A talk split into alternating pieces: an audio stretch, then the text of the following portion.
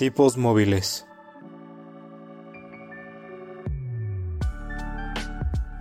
Un podcast que va más allá de los libros y de la realidad.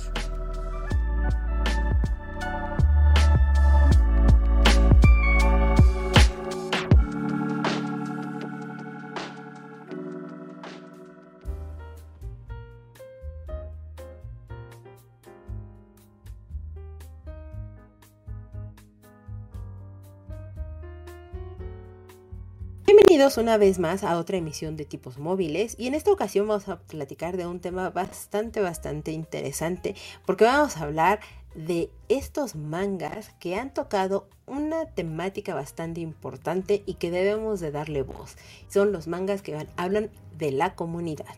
Vamos a hablar un poco más de esto con un gran invitado que tengo y que permítanme presentarles. Tenemos a Chris. Chris, ¿cómo estás?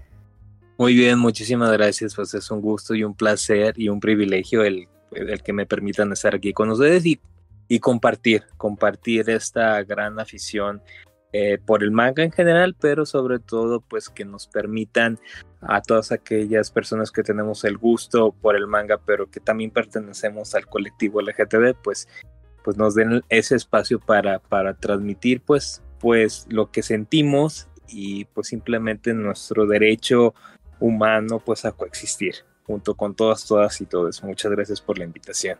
Muchas gracias a ti por querer venir a platicar con nosotros, Cris. Así que platícanos para que la gente te conozca un poquito más. Como siempre le hacemos a todos nuestros primeros invitados, nos va a responder unas pequeñas preguntitas muy simples para que la audiencia te conozca un poco más y nosotros también. Y nos digas pues muy rápido quién eres, a qué te dedicas, qué es lo que te gusta y sobre todo cuál es tu libro y autor favorito. Gracias. Bueno, yo soy Chris eh, del canal Cloud Place, así me pueden ubicar tanto en mi canal de YouTube, en Instagram y en Twitter. En Twitter nos indignamos mucho. en, Instagram, pues ahí eh, posteamos una fotito con muchas flores, muchos colores pasteles. ese es el espacio de ustedes también. Y pues en YouTube nos dedicamos a, pues, a divulgar un poquito este, yo vengo del, digamos, de esta efervescencia de, de Booktube, que en su momento fue, fue, mucho, fue muy popular, pero que a raíz de la pandemia, pues también decidí incluir otra de mis grandes pasiones, aparte del, de la literatura, pues incluir el contenido de manga también. Eh, entonces fue a raíz, pues digamos, de la pandemia, donde también complementamos el canal de YouTube con el contenido de manga, ¿no? Sobre todo eh, el, a mí me suelen ubicar como, como el tío, como ya estas nuevas generaciones que nos llaman a un poquito de otras generaciones tíos o tías, pues me dicen el tío Cris a veces, o pues a veces les retomo mucho lo clásico, programas del pasado, libros este, clásicos y, sobre todo los mangas, ¿no? Los mangas que, que digamos le han dado voz a, historias del, del, hoy, del presente, pues me gusta mucho como traer, traer miren, si te gustó tal manga, pues es que aquí está su predecesor, aquí está su autor o su autora o manga pionero, ¿verdad? Entonces, de eso más que nada nos... Y de formación soy, soy trabajador social, entonces, pues de alguna u otra manera, pues me encanta, me agrada mucho como encaminar un poquito la, la reseña, pues a, a esos títulos que, y sobre todo esos autores y autoras que, que con su con su arte, en este caso por medio de los mangas, pues generaron esta, esta huella, ¿no? Este, este impacto como movimiento social, tal cual. Súper bien. Y entonces la pregunta del millón, ¿quién es tu autor o libro favorito? Ay, me ponen ahora sí que a parir chayotes, porque este, pero pues digamos, me agrada mucho aquí en la casa de ustedes, pues se puede decir que mi son varios, este, pero así en concreto. Uno este es eh, Isabel Allende, la leí cuando tenía 17 años con la Casa de los Espíritus. Nos acompaña y nos ha acompañado y nos seguirá acompañando. El maestro Oscar Wilde, este, de niño, este, mi mamá me cuenta en modo narrado, hablando de los cuentos que eh, platicábamos en este background antes de, entrar al programa. Este, me, me contó el ruiseñor y la rosa y posteriormente pues leo este tal cual el retrato de Orion Gray, pues el maestro cual me ha acompañado y bueno, las hermanas Bronte, ¿no? Y, las hermanas Bronte icónicas y Jane, Jane Austen. Soy un, soy austeniano de hueso colorado. Es que quien no puede amar a Jane Austen, nosotros le dedicamos incluso un capítulo dedicado a Orgullo y Prejuicio, porque qué joya, quien no, quien no se enamora de ese libro y todo. y este, pues ojalá ya lo a escuchar pronto, Chris, y, nos digas qué te parece. Y bueno, aquí en el programa, pues también para que nos conozcan capítulo a capítulo, pues tratamos de platicar un poquito de las cosas que vamos leyendo, visto, escuchado de repente, pues a lo largo de estas semanas. Entonces, si me permites platicarte muy rápido, Cris, yo he estado leyendo, terminé de leer La Bestia de Carmen Mola, la verdad es que más adelante vamos a tener un programa dedicado a ese título. La verdad es que el libro, tengo varios, varios comentarios sobre ello, pero ya los, los quemaré en su momento cuando hablemos del título. Pero también eh, me puse a leer, creo que mi hijo es gay, y me pareció sumamente hermoso el, el, el Qué bonito es, ¿verdad? Qué bonito. Súper bonito. Ahorita platicamos un poquito más adelante de, él porque se, obviamente se presta totalmente para la temática del programa. Y empecé a leer el libro de Almendra. Entonces, veamos a ver qué tal va. La verdad es que llevo un par de paginitas, va avanzando más o menos bien. Entonces, a ver qué pasa. Ya les iré contando algo, algo ligerito, porque la verdad es que es un libro pequeñito entonces, nada, será cosa de que me decida ponerme a leer y pues ya, me lo acabo a almendra para entonces seguirme con muchas otras lecturas. ¿Qué me puedes platicar, Cris? Pues mira, acá con su servidor, pues este, hace, a veces hacemos relecturas y siempre, eh, eh, aunque sea una, bueno, tratamos de que precisamente una vez al año pues hacemos relectura de Orgullo y Prejuicio, este, que es lo que tengo ahorita, la relectura de Orgullo y mm. Prejuicio y la historia interminable de Michael Ende. Este, ahorita platicando precisamente, este, en este estoy ahorita releyendo de nueva cuenta la historia interminable.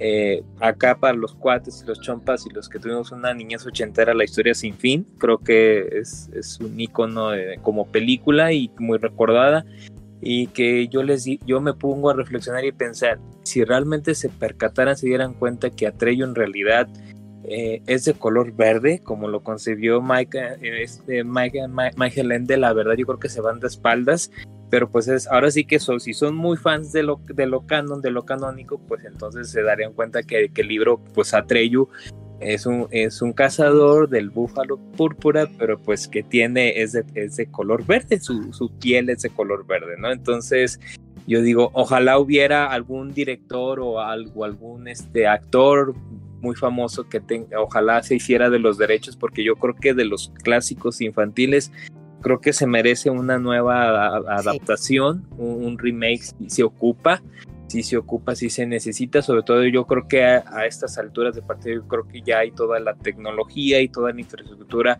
para hacer una, pues, una muy buena adaptación. En, en mi caso de quién sería el director, pues Guillermo del Toro. Yo sueño que Guillermo del Toro este, lo arrope, de verdad, así como por ahí se sabe que ya está trabajando en una adaptación de Frankenstein, inolvidable, hermoso Frankenstein yo mi sueño guajiro es que se, hiciera de los derechos de la historia interminable, porque quién mejor que Guillermo del Toro para... Para crear criaturas, sí. Exactamente, y, obviamente toda la historia, el libro de la historia sin fin está lleno de fantasía, lleno de criaturas como, como a él le encantan y como, y obviamente pues no hay persona ideal para mí que Guillermo del Toro ahorita en este momento, nuestro gordito precioso de aquí de la colonia de Santa Teresa, que no vivimos muy lejos aquí de su pobre casa, y, digo, ojalá, ojalá en algún momento se viera, pero esas dos lecturas me, acompañan. Y también, este, fíjate, nos conectamos terminamos de, terminamos de leer en manga creo que creo que nuestro hijo de Cake es precioso. Es uno de, me, va, se va a mis mejores lecturas mangas del año. Es, de está súper bonito. El, mangaka es Okura. Y pues bueno, ya no haremos más si quieres para poder entrar un poquito y platicar de este manga, Chris. Vamos a platicar precisamente de esta temática, ¿no? De, de, la diversidad, de lo que es la comunidad LGBT y las voces que necesitan hacerse escuchar siempre. Y, y para mí no nada más es que se escuchen en una vez al año, sino tiene que ser todo el año y todo el tiempo, porque al final del día son seres que deben de hacerse notar, valer y por supuesto defender toda la cantidad de derechos, porque bueno, pues ya nos encontramos en el mes de junio y aquí normalmente la gente, pues sobre todo las marcas, ¿no? Ahorita ya se han sumado mucho, que empiezan a cambiar que el logotipo y, etcétera, pero vemos realmente muy poco el activismo que pueden llegar a realizar, no todas por supuesto, eh, pero que es muy poco el activismo y que solamente, pues digamos, en el mes de junio es cuando se suman a, este, a el famoso mes del orgullo o al mes Pride y que pues muchas veces ni siquiera saben qué es lo que sucedió o por qué razón pasa esto. Y pues bueno, esto sucede porque hubo un levantamiento en, en, el bar de Stonewall en Nueva York la madrugada del 28 de junio del 69, cuando la policía pues llegó a allanar este lugar o este bar gay y que pues estaba ubicado en el Greenwich Village. La comunidad obviamente pues estalló en disturbios durante tres días y no nada más por lo que sucedió ahí en Stonewall, sino por toda la opresión, el acoso y demás, que, abuso que había por parte de las autoridades pues a lo largo de todos estos años, ¿no? Y, eso lamentablemente sigue sucediendo mucho. Eh, afortunadamente en algunos lugares del mundo pues se sigue tratando de generar un cambio, se sigue tratando de dar más voces, participación y sobre todo equidad a todas las personas, que creo que eso es lo más importante y con lo que nos debemos de quedar. En fin, todo este levantamiento de voces pues ha llevado, ha llegado a muchas industrias, que es como lo que les decía, y pues la parte eh, editorial no es la excepción, ¿verdad? Y aquí me llama mucho la atención porque se ha creado literatura al respecto, pero también se ha hecho esta derrama a lo que hablábamos, ¿no, Cris? De, de los mangas. Y en una cultura como la japonesa, que aparte son pues todavía más cerrados o un poco más cerrados y, que no nada más ellos, sino hay muchas otras, eh, ¿cómo se llama? Sociedades donde todavía es muy mal visto que exista este, este colectivo o esta comunidad como tal, que es muy lamentable, pero que pese a tener, digamos, este, este punto como tan cerrado, generan mucho contenido al respecto, sus obras siempre están cargadas de este tipo de contenido y de una u otra manera lo están acercando a las personas, lo cual eso me parece bastante curioso, pero es muy bueno que siempre quieran darle esta apertura o este tipo de, de, conocimiento sobre las causas a otras personas, ¿no? ¿Cómo ves? Sí, no, pues la verdad es que creo que es importantísimo eh, yo siempre he dicho que hay que nombrarnos para poder existir, porque lo que no se nombra, este, pues no existe, ¿no? Entonces siempre, todo el momento, todo el tiempo hay que nombrarnos para existir, para hacernos presentes. Por ahí yo les comento en otros espacios y para que me permiten, que nos permiten compartir, les digo, es que no nos etiquetamos, nos nombramos para existirnos, porque precisamente hay eh, gracias a todas y todos los que han colaborado, inclusive han arriesgado sus vidas para que ahora contemos con los pocos y a cuentagotas todavía derechos humanos que tenemos todavía. Como tú bien lo mencionabas maravillosamente y magistralmente, pues está la referencia de, de Stonewall pero también este, aquí en México pues tenemos a, a, los padres y a la madre del movimiento LGTB en México como Nancy Cárdenas, Carlos Monsiváis y a Luis González de Alba, ¿no? Eh, se dice que a Nancy Cárdenas es activista por los derechos LGTB, se dice que eh, fue entrevistada por Jacobo Zabludowski, es el legendario Jacobo Zabludowski eh, de ese legendario programa, ese noticiero de 24 horas, en una entrevista pues pidió el espacio Nancy Cárdenas y allí muy valientemente pues ella expuso, sí señor, pues soy una mujer mexicana y soy lesbiana, ¿no? Ante pues una sociedad mexicana de los 70 pues todavía pues que cerradísima, muy de doble moral, entonces, eh, pues ahora sí que pues ellos fueron punta de lanza y fueron, ahora sí que fueron abriendo brecha para que para que precisamente pues ellos en aquel entonces pues hicieron el primer manifiesto sobre la igualdad de derechos y sobre todo pues expusieron pues esta falta de, de certeza jurídica, verdad, este, en cuanto a muchos de los derechos. Y ahora, en, en paralelo con, las, con, con Japón y en cuanto al manga, sí, a pesar de que ah, está muy proliferado el manga eh, BL y el Girls Love, el Boys Love y el Girls Love que ahora se llama así, que nosotros en nuestros antaños era el Yaoi, el Shonen y luego el Yaoi y después el Yuri pues ahora pues ya, pues obviamente las nuevas generaciones ya no están diciendo, ¿saben qué? Pues ahora indistintamente pues se llama Boys Love, ¿no? Pero curiosamente, paralelamente, aunque se pueda percibir como que aparentemente Japón pues es un país abiertamente hacia la comunidad LGTB nipona, pues vemos también, y ahorita si me permiten les vamos a platicar un poquito de que ah, por medio del manga también ha sido un vehículo para exponer su realidad cómo viven y cómo es ser una persona LGTB nipona y que por ejemplo en Japón todavía no tienen este, certeza jurídica, el matrimonio igualitario todavía no es una realidad en Japón. Entonces eh, es algo... sí, de hecho yo, yo, acababa de leer hace poquito, creo que la semana pasada, una nota en la que al parecer en Tokio ya lo estaban eh, tratando de, o, creo que ya era una parte legal, sin embargo no quiere decir que cuentas con toda la igualdad de, ciertos derechos y todo, o sea, por eso a, mí me parece muy increíble esto que dices, pleno siglo XXI y, y que hay muchos países, muchas sociedades en, donde todavía el, el decir necesitamos ver si puedes tener los mismos derechos y es de, espera, o sea, no tendríamos por qué estarnos eh, cuestionando esto si, si tú lo que estás haciendo es decir, ok, sí, estoy validando que dos personas quieran unir, punto. No, no, no tenemos que pensar más allá de que le guste, no le guste, le disguste, etcétera. Son dos personas, son seres humanos, seres vivientes y punto. Todos necesitan derecho. Entonces me parece bastante simpático esto, ¿no?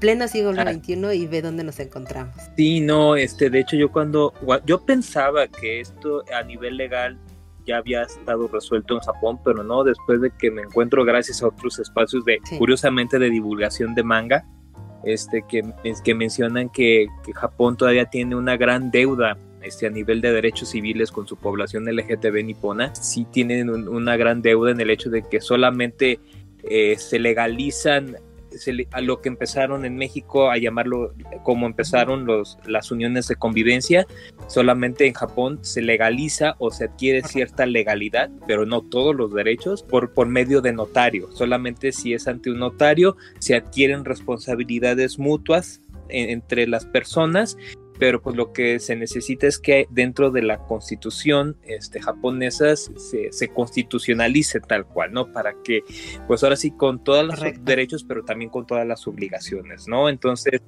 yo les, yo les comento, les digo, pues así como el Estado, indistintamente de los colores y del mono o monita que esté, pues así como el Estado nos confiere obligaciones, pues también pues que nos tiene que otorgar derechos, así como el SAT nos, no, nos, nos, nos, persigue cada mes, les digo, pues ahora sí que creo que el, Estado mínimo nos tiene que dar certeza legal y jurídica y pues ahora sí, como tú bien dices, Caro, pues los derechos humanos no, no. no, se tienen por qué cuestionar o esa, esa parte sí es como muy, muy chistosa y bueno, pues el punto es esto, ¿no? Continuar los, los que apoyamos totalmente a la causa, a los seres humanos, de nuevo para para mí es muy indistinto el hecho de, las preferencias de las personas. Humano es humano y eso es lo que nos debe de, importar a todos y siempre debemos de apoyarnos unos a otros. Y bueno, pues regresando un poco ya a la temática, porque digo, la verdad es que todo esto es un, poco el contexto eh, y, tratamos obviamente de siempre acercarlo aquí en, en, tipos móviles mucho a la parte de la lectura. Y ya saben, para nosotros lectura pues es indistinto si es un libro o si es un manga o una novela gráfica y demás. Nosotros somos amigos de todo lo que se lee al final del día.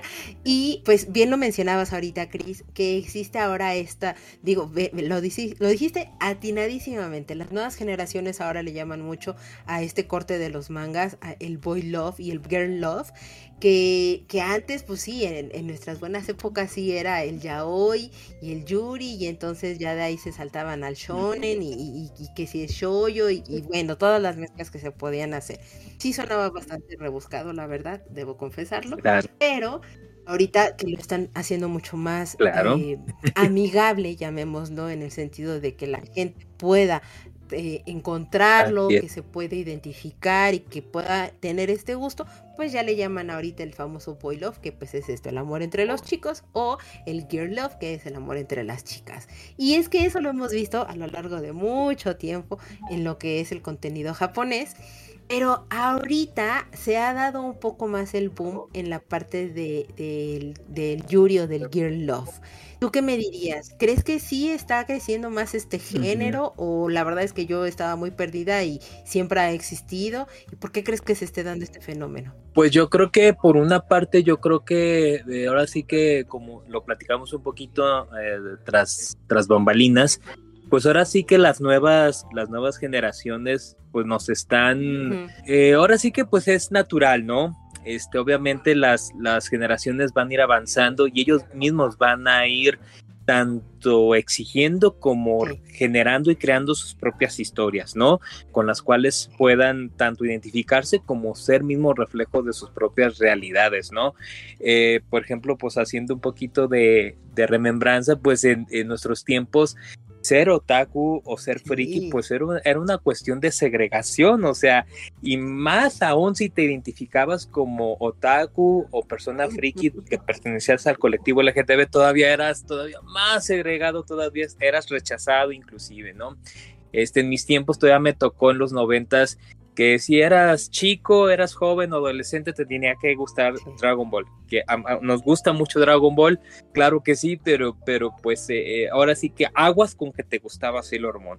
Acá su servilleta, pues le tenemos, ahora sí que nuestro espacio también es un homenaje y es un altar a Sailor Moon, pero obviamente sí, sí, sí me tocó como vivir en, en especie como por un tiempo en este closet otaku, se puede decir, hasta que pues dijimos, ah, ya posteriormente las nuevas generaciones ya son más abiertas, ya son más empáticas, ya están como que eh, visibilizando y ahora sí solicitando pues más historias y, ahora sí que el, el, ser otaku pues ya es algo, ya es algo genial, ¿no? Ya lo, ya se convirtió en algo pues del común y del todos los días y creo yo, si me permite, pues estamos viviendo en una era dorada en cuanto a contenido de manga y anime porque ahorita hay muchísimas vías, tanto para ver anime, tanto para adquirir manga, que pues en mis tiempos no había y eso yo lo celebro. Yo lo celebro mucho de que las vías de adquisición, de observar y, y que se ha globalizado todo, pues era simplemente cuestión de tiempo para que las nuevas generaciones empezaran a decir, oigan,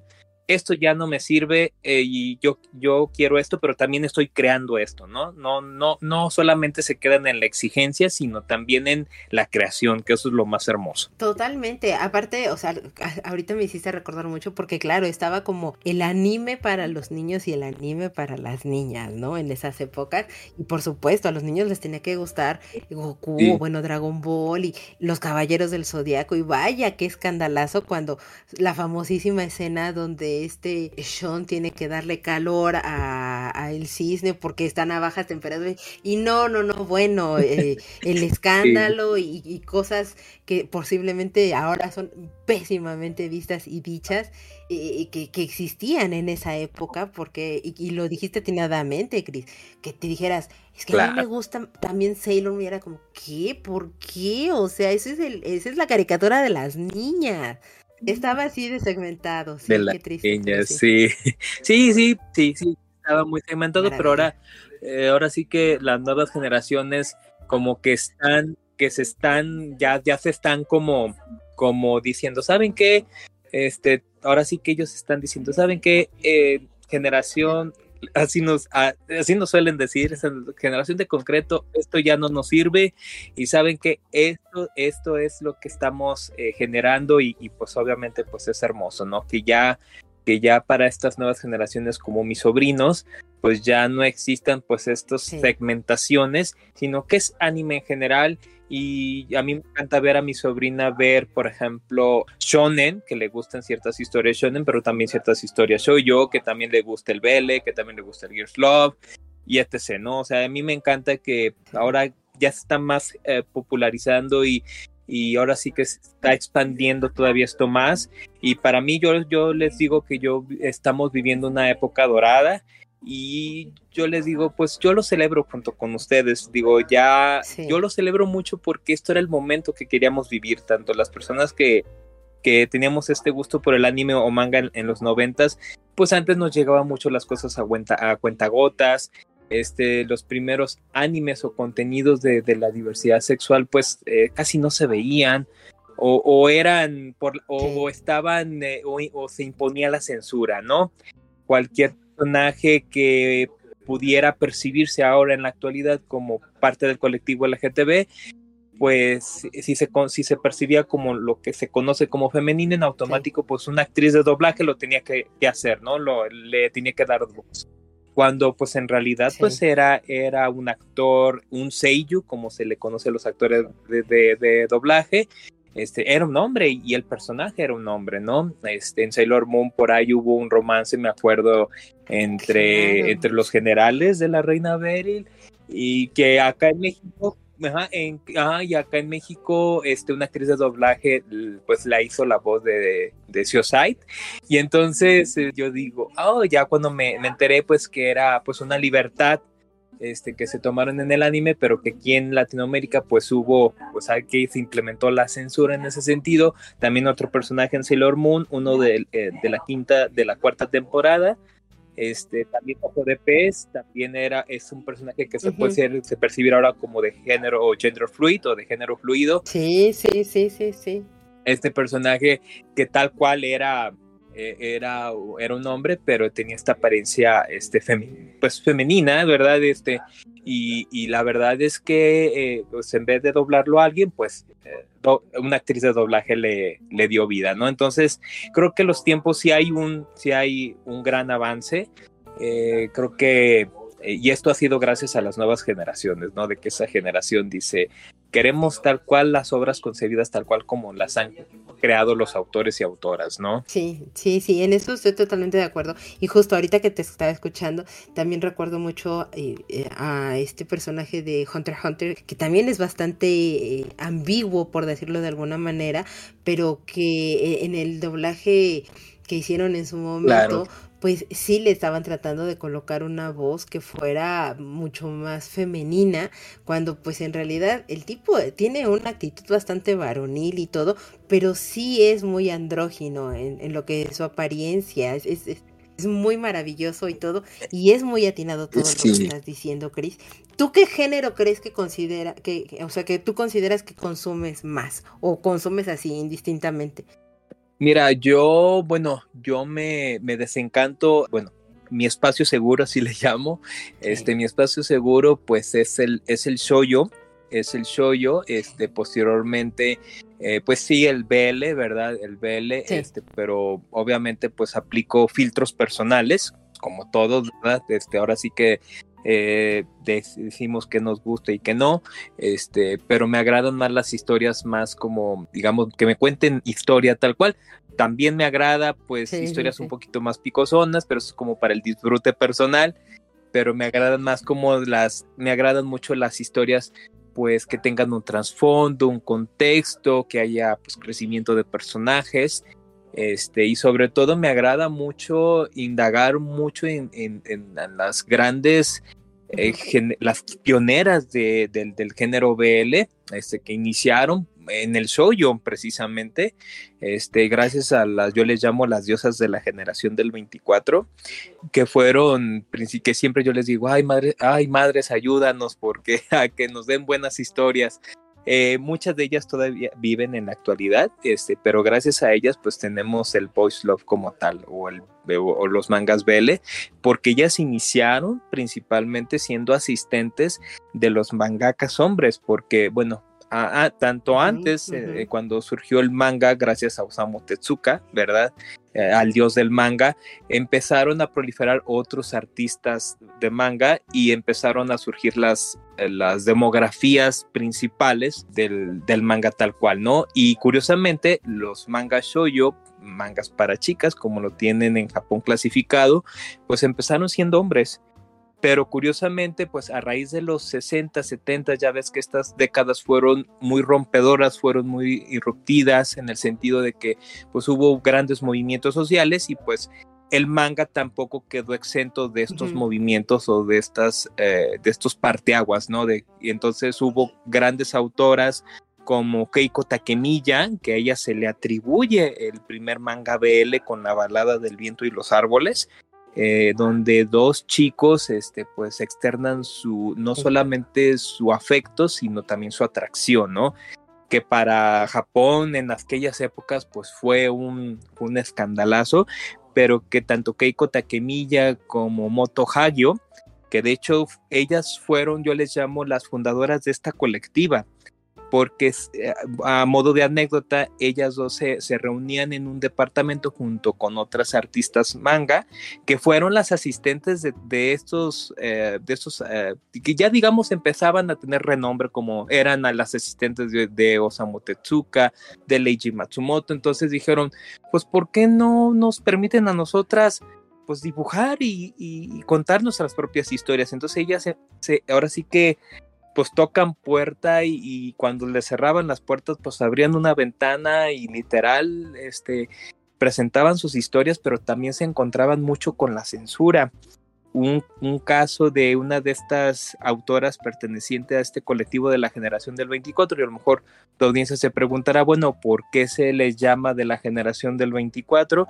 Que todas más o menos estas autoras nacen entre, el, entre 1949 y en 1951, que es la era Showa. Entonces Showa sí, creo que significa 24, entonces por eso se les llama de la generación del 24. Entonces, un caso muy, muy en concreto es el caso que le pasa a Ryoko Ikeda, autora de La Rosa de Versalles, y que eh, se le debe a ella el, primer manga este, donde el protagonista es un hombre trans. De hecho, a Ryoko Ikeda se le debe principalmente el, a la primera mangaka que en un manga pues expone la temática de la transexualidad con Claudine un manga muy bueno, este, que por ahí sí se lo pueden adquirir, este es muy bueno. Obviamente, pues es un manga muy temporal, muy de su época, pero que para mí tiene todo el valor del mundo porque, pues, por primera vez expone tal cual, ¿no? Su ese tema de la transexualidad y que mientras en otros países apenas estaban iniciando el movimiento LGTB, pues también en el Sol Naciente, pues también estaban haciendo lo propio, ¿no? Y sobre todo estas autoras. Con otras temáticas, de hecho estas autoras son muy icónicas y son legendarias porque empiezan a irrumpir con temáticas no solamente de diversidad sexual, sino de ciencia ficción, empiezan a incursionar en el terror, pero desde lo, desde lo gótico, entonces son increíbles, la verdad, este, son increíbles y siempre yo las traigo a colación porque pues ellas son las primeras en decir, ¿saben qué? Pues necesitamos contar historias y obviamente pues necesitamos actualizarnos. Y hasta la fecha muchas de ellas siguen publicando, gracias al cielo. Y es lo que te voy a decir, y qué maravilla que siguen publicando, porque precisamente eh, nos trajeron y, nos dieron pie para muchas otras historias que existen en la actualidad, que las nuevas generaciones pues no tienen ni idea y que cuando las conocen, por supuesto de repente existe este choque de, época, porque sí, o sea, sí es algo que a veces se nota, pero que tampoco es algo que te moleste y que te das cuenta y, y cuando dimensionas el contexto, el año, la época en la que se estuvo creando eso y, y lo traes, o que es un tema tan actual, pues si dices, son estas personas que sí estaban en algún punto incluso adelantados a su época y qué bueno que fueron los pioneros porque gracias a eso me permite tener pues todo este contenido como lo dices atinadamente Cris que hoy día podemos consumir y bueno que ya traspasa totalmente las fronteras y que nos llega aquí en, muchas formas, en muchos formatos y que se pueden adquirir porque antes sí era una cosa casi imposible que se pudiera presentar esto. Y justo hablando de, de, de las temáticas, es. muy interesante lo que decías, ¿no? Que estas mujeres, pues no nada más se enfrascaron en, un, en una sola temática, pero pues muchas veces las historias, eh, y ahorita que lo platicábamos, ¿no? Con el, con el manga que leímos de, de Planeta, pues las historias a veces no parecen tan reales, no son verosímiles o las temáticas que las tocan no pueden ser así. Eso siento yo que es algo que también se ha ido modificando porque este manga es muy bonito, muy actual y de una manera muy hermosa que indistintamente de la preferencia que pueda tener el chico, la verdad es que nos puede suceder a cualquiera. ¿Tú crees que sí ha estado esta, este cambio, ¿no? De, de también los tópicos y que sean más verosímiles? Claro que sí, yo creo que eh, mucho obedece a que por un lado se disfruta estas historias de boys love o girl love, porque el manga yo digo que tiene dos funciones, uno te divierte, te hace pasar un rato increíble pero también hay, mangas que, que, son un vehículo pues para dar un mensaje y, y, transmitir una realidad que a veces desconocemos, obviamente por el factor distancia, pues no, no se alcanza a percibir o no se conoce, ¿no? Este, hay manga, por ejemplo, este de creo que nuestro hijo es gay, pues da un muy, muy bello mensaje, es, y esa es la primera vez que yo, que yo me encuentro con un manga, de, eh, eh, digamos, contado, narrado desde los pensamientos de, su, de la mamá del protagonista, porque no sé si te ha pasado a ti, Caro, que que curiosamente eh, los mangas, las figuras paternas y maternas no están presentes. Este es algo curioso, eso no, no, la verdad no, no me como que no me he sumergido tanto en investigar el por qué se da, pero es algo mm, mm, que en varios títulos que he visto en anime y he leído en manga este, como que las figuras paternas no están presentes, o si, o si están presentes, los hijos están en las principales ciudades y los papás siguen viviendo en la provincia y, la no hay como relación. O sea, si me explico, es como que no se profundiza en la relación. Y este manga es completamente distinto porque retoma, eh, porque la mamá del protagonista se, eh, pues de verdad quiere estar presente en el, en, el proceso de su hijo, indistintamente de que si es gay o no, ¿verdad? Sino que simplemente el mensaje es muy bello de quiero estar en tu vida, quiero estar presente en tu vida y lo más importante, quiero que seas feliz quiero que seas feliz y si en mí está poder coadyuvar a tu felicidad, pues adelante, voy a estar contigo y voy a caminar con, contigo y creo que es hermoso. O sea, yo creo que hay otros mangas que también pues se dan a la tarea como el marido de mi hermano de Gengoro Tagame. Ay, qué maravilla también. Está muy hermoso. Gengoro Tagame, eh, también curiosamente junto a la par de eh, cambiar esta perspectiva tanto de la evasión y la fantasía o hasta a veces la exageración de ciertos títulos o de cierto contenido manga, hacerlos más reales con más, con más consistencia y reflejar pues crecimiento de, sus personajes.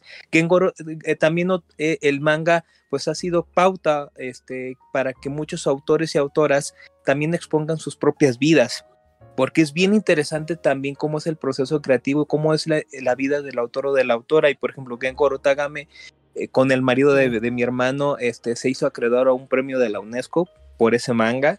Este, la verdad ha sido increíble y él es una, él es un mangaka abiertamente eh, gay, este, y que pertenece también a esta tribu urbana de los ositos. No sé si tú has leído El marido de mi hermano. Sí, sí, sí, sí, sí, lo amo. Hay muchas referencias a los ositos, hay muchas referencias a los ositos porque él es un osito, pues.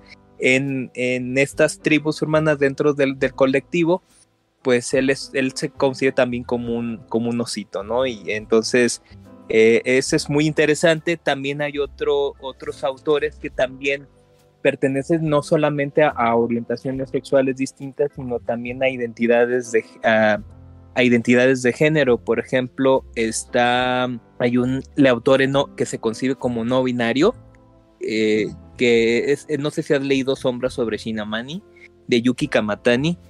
Es un manga precioso donde es precisamente el protagonista es, este, es un adolescente de 16 años que, que tal, que, es, que, que, se percibe como parte del colectivo, que se percibe como gay, este, pero este, este es, digamos, es evidenciado eh, por sus compañeros de, de, clase y eso pues le impacta mucho, pero conoce a una persona que se hace llamar nadie o nobody, de acuerdo a la versión que cada, cada quien lea, y nadie o nobody se eh, lo, lo lleva a una comuna donde se le, llama el, le llaman el consultorio, donde eh, convergen varias personas que pertenecen tanto al colectivo LGTB, ¿no? En esa historia nos vamos a encontrar con una pareja de chicas, también con una pareja de ancianos del colectivo LGTB, este, nos vamos a encontrar con la historia de, uno, de una persona, de un hombre trans, y todas estas personas que van a conocer, que el protagonista va a conocer, pues le va a ayudar también en su proceso de aceptación, que es simplemente precioso. Te digo, el, auto, el, el autor, perdón, este, se concibe como una persona como no binaria del espectro asexual que eso se me hace muy rompedor que un autor manga, porque los autores mangas a veces son muy, eh, son muy privados en su vida, este, y casi no se conoce mucho, pero se me hace muy, muy valiente de, del, del autor que precisamente pues exponga pues desde cómo se concibe y cómo desea ser percibido, ¿no? Entonces eso se me hace increíble. Y, y sobre todo que rompan un poco esta es entre misticismo y, cápsula donde a veces ellos se, o burbuja, ¿no? Segura, donde se, conciben a veces los mangakas y, que lo compartan con los lectores, con el público, con, vamos, eso, que compartan, ¿no? Que, que, lo quieran exponer, se agradece muchísimo y, sobre todo nosotros los lectores lo agradecemos más porque también nos ayuda a valorar muchísimo más su, su obra de una u otra manera, porque lo hace mucho más real, más creíble. Por lo menos eso pasa desde mi perspectiva, ¿no? Lo que platicabas eh, desde mi perspectiva, por ejemplo, con, el marido de mi hermano, y cuando yo me entero que, el autor, pues, eh, pertenece al colectivo, se considera un oso, y, lo ves y dices, claro, y está perfectamente reflejado en su dibujo, en su narrativa, en las problemáticas, en lo que tiene y lo que puede llegar a suceder, ¿no? Y muchas veces no te concibes. No conocía este, este manga que, me acabas de hablar, el de Sombra sobre Shimanami, me parece bastante interesante y sí le voy a dar un, vistazo porque me encantó, o sea, ahorita que me lo estabas platicando, eh, pues yo aquí buscando, aprovechando la computadora y qué bonito se ve.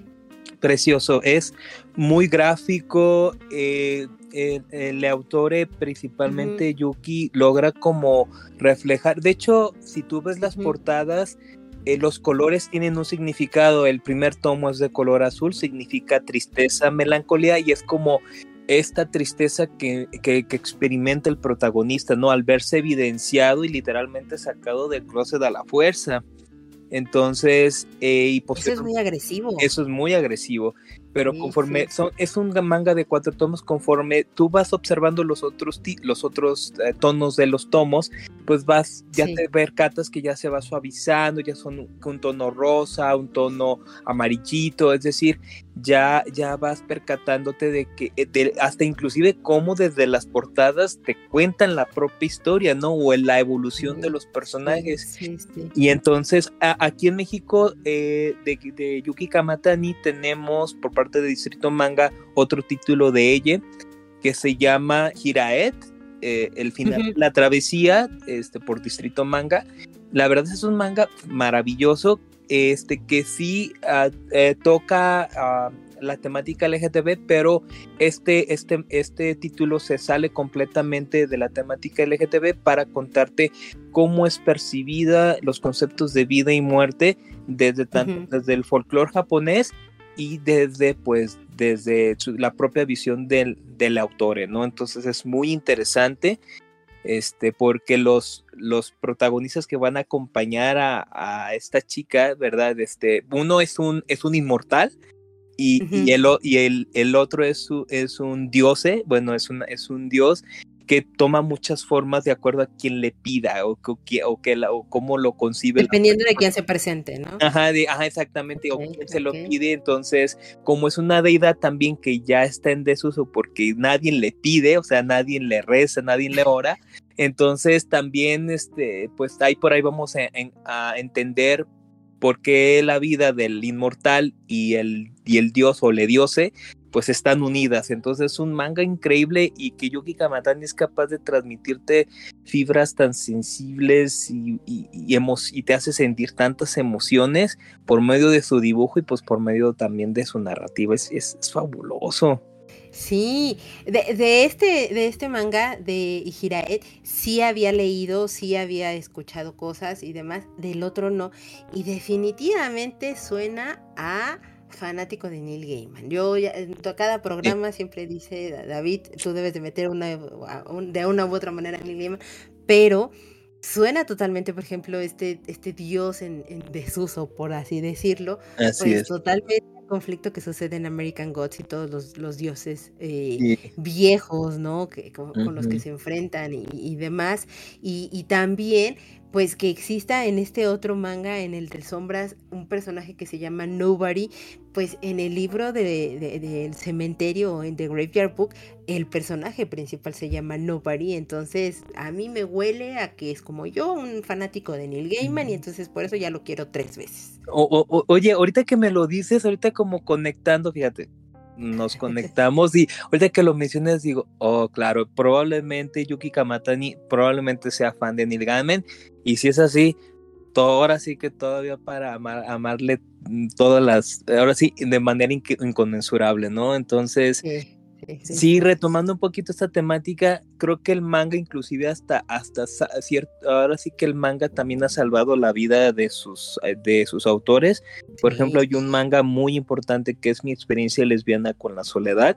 Ese título es de, de Kabin eh, Nagata esta autora pues utiliza el, eh, ahora sí que ella se utiliza como personaje o más bien ella se, se guioniza eh, para contarnos su propia historia, su propio proceso de aceptación personal y también toca otros temas como por ejemplo la salud mental, que es muy importante.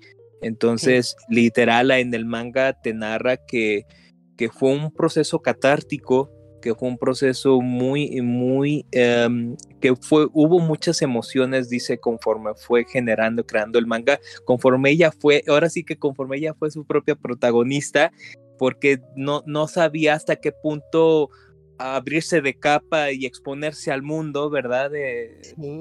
O vulnerarse de esa manera pero tan es así, ese es un manga que yo les recomiendo mucho también y que, y que también pues irrumpe en otros temas tan importantes como la salud mental y el autocuidado, ¿no? Que son bien importantes. Otro también, otro título, manga, que este nació a raíz de una biografía es precisamente el, eh, se llama Cómo conocí a mi marido, que yo espero que próximamente lo traigan aquí a México, es un solo tomo, y que es, este manga está basado en la autobiografía de Ryosuke Nagasaki. Este es un activista por los derechos LGTB de Japón, y eh, Ryosuke pues en este pues en su biografía pues es la primera persona en Japón en casarse públicamente en 2016 y hacerlo legal por porque pues como lo platicábamos precisamente en eh, background en Japón pues este pues el matrimonio igualitario todavía no es una realidad. Esa es como la gran deuda que tiene el estado japonés para su población nipona. Y con este manga eh, pues basado en las propias memorias del autor pues se llama, eh, te va a contar cómo fue su proceso, ¿verdad? De, de, salir del closet con su familia y cómo conoce al que ahora es su marido, que también se llama Ryosuke, y cómo fue el proceso para poder obtener, pues digamos, esta unión, eh, digamos, legal, pero ante notario, ¿verdad? Es lo que le digo, les, le da de cierta certeza, pero aún todavía no está constitucionalizada, perdón, pero el manga es muy, muy revelador de cómo ha sido su proceso y cómo ha sido su propia lucha, tanto personal como a nivel colectivo, y pues, y que es uno de los, eh, que es una de las principales voces en Japón de la, de la población LGTB nipona, que eso es muy importante. Sí, es sumamente importante. Y es que al final del día, eh, lo, lo, dijiste tú atinadamente, ¿no?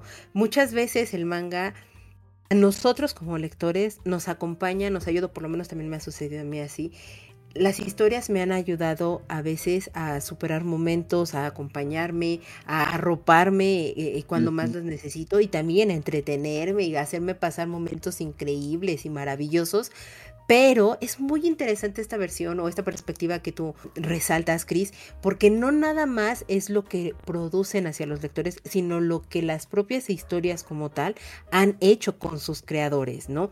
Que les ayuda a tener esta catarsis, que, les, que, quieren compartir y que quieren sumarse a, voces, a luchas, a, cosas que están sucediendo en la propia sociedad y que ven necesarias que se tengan que reflejar de una u otra manera. Entonces, concatenando esto un poco con lo que preguntaba, ¿no? Sobre las historias y estos cambios, me queda más que claro, en, definitiva, que qué bueno que está habiendo este cambio, que qué bueno que ya están siendo historias mucho más verosímiles, más reales y, por supuesto, siempre cuando se llegan a aderezar con la fantasía, con la ficción, pues también son muy bien recibidas o que lo pueden llegar a retomar desde otra perspectiva en otros géneros del propio manga y que eso también es muy agradecido y muy bendecido en ese sentido. No, sí, de, definitivamente. Yo creo que yo les digo, tan genial es que traigan un título a México donde, ay, sí lo voy a decir tal cual, donde se den duro contra el muro, de manera consensuada, obviamente, este, pero también es más que, eh, pues, reivindicativo, este, aquellos títulos que tratan de darles, que tratan de darnos voz, eh, presencia y sobre todo voz y presencia a sus propios autores, ¿no? Y que, y que sean un reflejo de la realidad pues para mí todavía tiene pues pues un plus más, ¿no? Se agradece porque también también eso es una manera muy amena, muy empática, muy agradable de que lleguen a nuevas generaciones y que también y puedan, pues digamos, coadyuvan en, en su visión de su propio mundo, ¿no? Sí, totalmente. Y yo sumaría, Cris, a esto que, que mencionas, por lo menos para mí también es una manera en cómo nos permiten a las personas que no pertenecemos, pero apoyamos totalmente a toda la comunidad, a generar mucho más empatía con todos ustedes y a sumarnos a sus voces y a ayudar, a ver de qué manera nosotros también podemos ayudar a que se escuchen y resuenen todavía muchísimo más. Entonces, yo invito siempre mucho a la gente a que abra su, su, espectro, que trate de abrir su mente, que, que conozca nuevas historias y si conocen a más eh, personas que les pueda llegar a interesar, a llamar la atención, de verdad acérquenlos a los mangas, acérquenlos a, las historias ilustradas, porque ayudan muchísimo a entender y a empatizar más con todos los demás. Claro que sí. Gracias, no, al contrario, yo como persona de la comunidad LGTB, este, ahora sí que el amor necesita aliados, pero también los derechos humanos necesitan aliados. Entonces, pues al contrario, yo más que agradecido de que, que al contrario, todas las, todas las voces son bienvenidas y sobre todo las voces desde la empatía y desde el amor, pues ahora sí que nos, para nosotros es un, nos salvan y son un espacio seguro para caminar en donde tal pareciera que pues que tenemos un mundo en contra o un mundo donde el odio tal parece que se practica como si fuera fútbol, ¿no? Entonces creo que es momento de ser un poquito más receptivo porque las generaciones que, que nos siguen o que nos vienen eh, adelante pues no los van, ahora sí que no lo van a pedir, lo van a exigir, ¿no? Y aquí la gran disyuntiva es estaremos preparados para, para recibir a las próximas generaciones con nuevos esquemas de, de, de pensamiento y con su propia percepción de las realidades, porque la, la vida no es un canon, sino que es un abanico eh, maravilloso, es un arco iris tal cual donde cada, cada persona este, la, va a poner su granito de arena y va, y en este caso, pues va a contar su propia historia, ¿no? Y, que necesita ser escuchado. Yo creo que los libros viven eh, gracias a los lectores y las lectoras que los leen, y los mangas, pues también viven gracias a sus lectores y lectoras, ¿no? Entonces, creo que digo sería un mundo más sin tanta bronca y sin tanto problema si no, si no si fuéramos más receptivos y abrazáramos eh, con amor a las personas porque pues también somos familia, también somos Ojana, como, como dicen el libro también nosotros también somos Ojana, también somos familia, también somos hijos, hijas e hijes, también somos primos, también tenemos abuelos y creo que la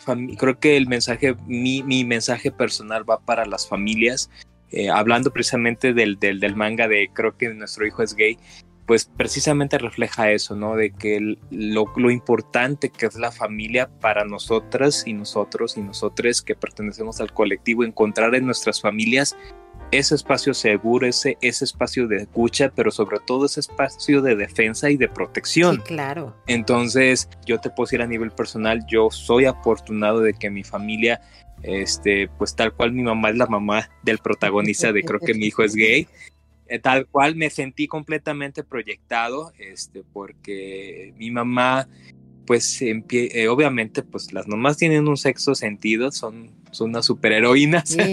son unos X-Men en ese sentido las mamás, entonces tienen un superpoder, pero ella pues el al momento de yo platicar con ella, pues ella empieza pues a abrazarme y hasta el día de hoy, desde que Chris sale del closet a los 19 años, hasta el día de hoy pues me sigue acompañando y, y ella es muy fan de los doramas, déjame decirte. Este, entonces ella, es, ella se suma también.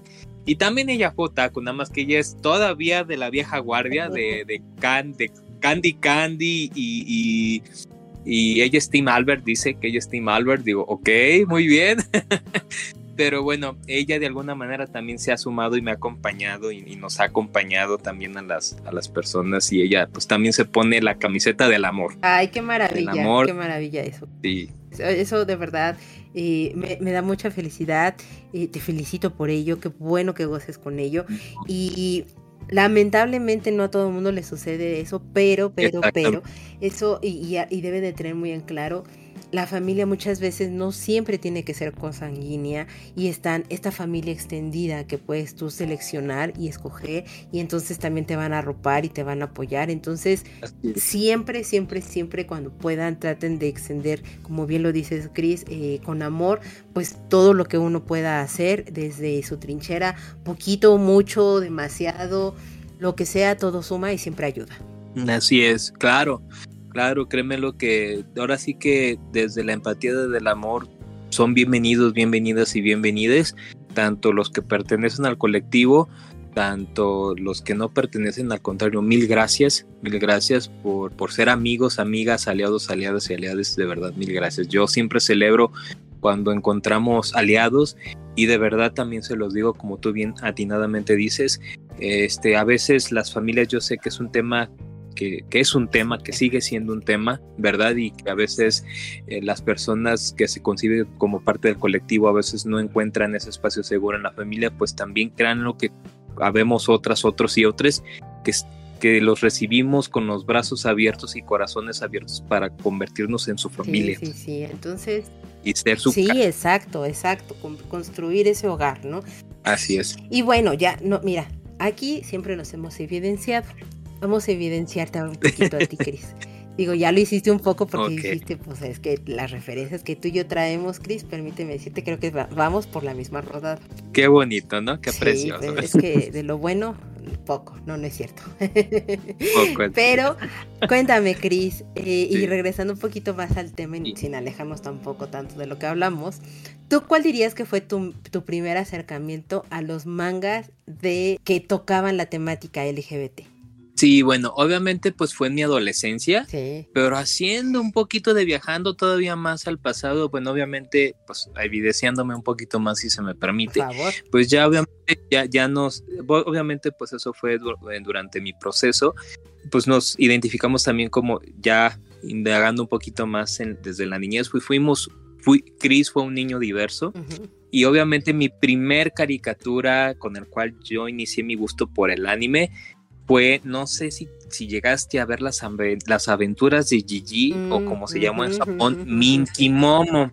Ese fue el primer mm, de Magical Girls que no tocaba tanto la temática de diversidad sexual, pero ahí fue donde me encantó. Pero hubo una segunda Magical Girls que era la la, la, la niña mágica. Ah, no sé si la llegaste a ver. Sí, sí, sí. Verla, donde los mejores amigos de, de, la label eran Toco y Teco. Entonces, Toco y Teco, eh, Teco creo que era la niña, eran dos niñas, pero una era como, ahora que se puede concebir como género fluido, porque pues ella se vestía como niño, eh, con pantalones, entonces ese fue como mi primer acercamiento y ya obviamente pues dimos un saltote a la adolescencia donde pues me encuentro con, con este, pues mi primera pareja y porque obviamente me sentía muy identificado porque en otros programas, hablando de la televisión mexicana, pues no, si es que tocaban este, el tema de diversidad sexual o había personajes en, estas ficciones en la televisión, pues siempre había, eh, siempre estaban reflejadas desde el prejuicio que yo, creo yo, entonces, ¿cuál fue mi espacio seguro? Pues el anime y el manga, ¿no? Y mi primer pareja que yo dije, wow, fueron dos animes. Uno fue Haruka y Michiro del, del anime y manga de Sailor Moon. Es increíble, pero más real y más consciente fue de Yukito y Toya de Sakura Card Captor. ah, claro. Yo dije, wow, wow. Y, y sobre todo me, me sentía en las nubes porque su entorno cercano, tanto sus amigos, sus redes de apoyo, que también estaba el papá de Sakura, que era Fujitaka, creo que así se llamaba, Fujitaka sí, Nomoto, sin ningún problema, pues este Touya sabía que pues eh, la pareja de Touya era Yukito y no, yo estaba, pero, pero, pero, fangirleaba cuando tenían estos pequeños acercamientos o eh, había estos pequeños signos de afecto que eh, este Toya le tocaba el cabello a Yukito, le tocaba la cara y yo pues así me, me, me convertía, me, me derretía de amor totalmente y suspiraba. Yo decía, wow, qué bello. Entonces ese fue mi refugio durante mi adolescencia.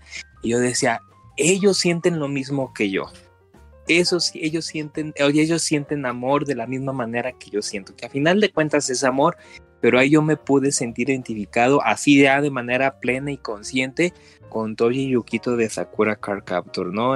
Yo ya casi yo quiero a mi ah, yo, yo, yo quiero a mi Toya para cantarle tú me atrapas, tú me atrapas para siempre, ¿no? Entonces Ay, qué bonito. Las señoras de Clam no me podían fallar. Yo dije, quiero saber, y tengo el morbo de saber y todo, porque estas mujeres de Clam, bueno, yo amo a las mujeres de Clam. Y tengo esta relación amor-odio con ellas. Gracias. Gracias, por fin encuentro otra persona también que amamos, odiamos a las Clam. Las es amamos. es inevitable. Es inevitable. O sea, perdónenme que se los diga y así, abierto, totalmente grabado y todo.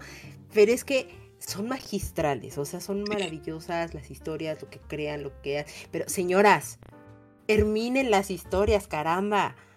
Por favor. Nos han dejado con muchas historias así inconclusas. Sí. Y uno sufre. Y uno sufre. Hay un manga de ellos que a mí yo me, me gusta mucho, parte de Sakura Card Captor, es Wish. No sé si lo has leído. Sí, sí, sí, sí, Es un manga precioso es un manga precioso de un angelito que baja del cielo y conoce a un doctor que yo digo, señoras, ustedes son unas magazas para ser juzbandos, para ser novios, para ser galanes, que Dios las bendiga de verdad, porque sus, galanes de sus historias son, un, son una cosa maravillosa y el doctor Suichiro Kudo en el manga de Wish que lamentablemente no hay anime. Yo quisiera que quisieran anime de Wish. Creo que hubo un intento, si tú te, si tú te das un clavado a YouTube, Caro, hay lo que se, lo que se probablemente iba a ser el, el opening y el ending de Wish. Entonces, sí, probablemente sí, y por ahí se decía, se decía que en esos años, en los noventas, muchos de sus proyectos se cancelaron en animación y uno de ellos es Wish, que ojalá y se retome porque todo el mundo necesita conocer Wish y de llenarse de su amor, de su bello mensaje de amor. Pero ese conejito de Wish, ay, yo con los conejos de las clan, ay, no traen buenas noticias. Ay, no, pero bueno. Sí, sí, sí. En eso creo que tienes toda la boca llena de razón. Pero véanlo, de verdad, traten de, adquirir Wish. Si no. Sí. Eh, no, es que de verdad lo, la narrativa que tiene es muy bella, es muy, muy bella, es muy puro, es, es muy hermoso. Yo ahí comparto contigo, totalmente, comparto contigo. ¿Y tú cuál dirías que es entonces el manga que a ti te marcó? ¿Si dirías que es Sakura Card Captor o es algún otro? Porque una cosa es que vamos, con esto te iniciaste, te identificaste, etcétera, pero ¿cuál es el que este, este es el que sí a mí me marcó? Yo creo que fue, bueno, obviamente sí a plena conciencia, pero así sí que hablando sinceramente y con el corazón en la mano, como siempre, eh, creo que este Sailor Moon. Ahora sí que es el manga de mi vida porque me mostró que había personas de la diversidad sexual, obviamente desde este personaje de estas guerreras que eran las personajes principales, que era el equipo de Sailor de Sailor Moon, que eran Haruka y Michiro y que posteriormente su autora pues sí reafirmó, lo hizo canon, que son pareja y que tienen una relación tal cual. Pero también, eh, como tengo un familiar que también pertenece, pertenece a la comunidad trans, eh, él se siente muy identificado con las Three Lights, entonces él y yo eh, veíamos este, la Sailor Moon y él desde, desde su otra identidad este, se identificaba con, con Seiya de las Three Lights, entonces... Entonces obviamente ya cuando pues nos identificamos y cuando él empieza su transición, eh, un saludo para Eric, el que lo amo mucho a mi primo, este, cuando se identifica me dice que soy Eric, pues claro, le digo siempre ha sido Eric y siempre serás Eric.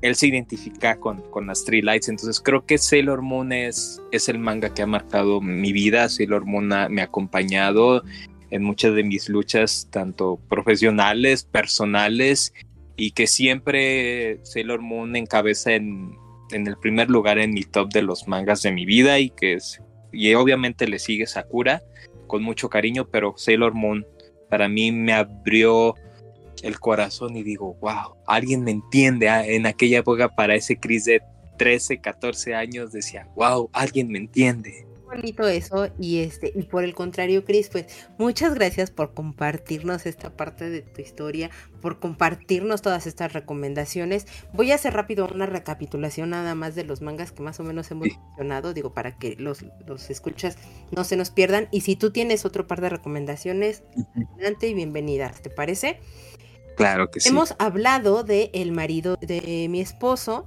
de Gengoro Tagame, que la verdad se los recomendamos muchísimo, vale mucho la pena. Hablamos de Claudine, hablamos también de... Eh, ahí me vas echando la mano si se me olvida alguno, ¿eh?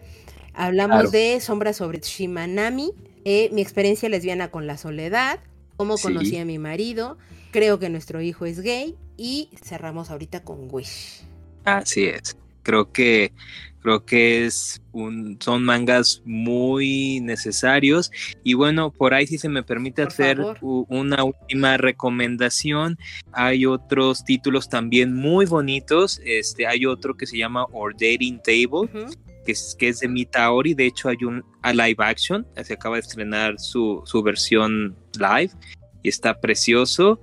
Y Live Caminando Contigo es un tomo autoconclusivo también, es una, es una historia preciosa este, de dos chicos que se conocen pares en la secundaria, literal caminando, tal cual en la misma calle, y empieza su historia de amor preciosa con Ordering Devil de Mitaori.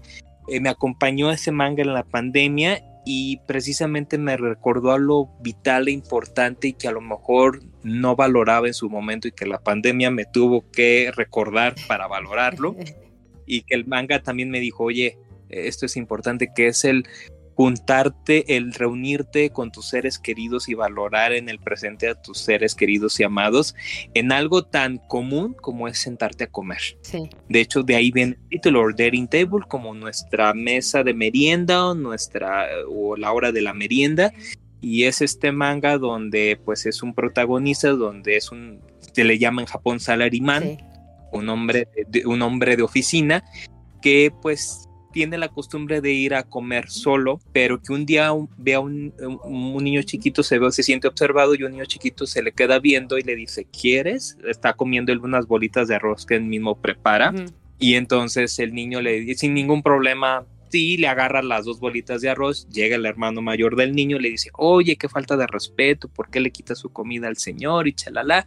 Entonces ahí empieza primero una amistad entre el hermano del, nene que se llama eh, Kane y pues empieza esta amistad que posteriormente pues se va a convertir en, algo más que una, una amistad, pero todo gira en torno a la comida, ¿no? A la comida, al sentarte a comer y al compartir algo que pues antes hacíamos de forma tan cotidiana, pero ese me acompañó en la pandemia y que es precioso, tanto Ordering Table como Life Caminando Contigo tratan de historias yo creo pues sanas, bonitas, consensuadas, este, desde entornos tan cotidianos como el trabajo, la vida, la comida, el, día a día, ¿no? Nuestro día a día que, que transcurre así tal cual, ¿no? Y, y, son mangas preciosos que te van a dejar abrazadito el corazón y que creo que son buenas son muy muy muy buenas formas de, adentrarte al BL tal cual. Sí sí sí sí. Y que aparte digamos entran también en este rubro de el slice of life que es esto no pequeños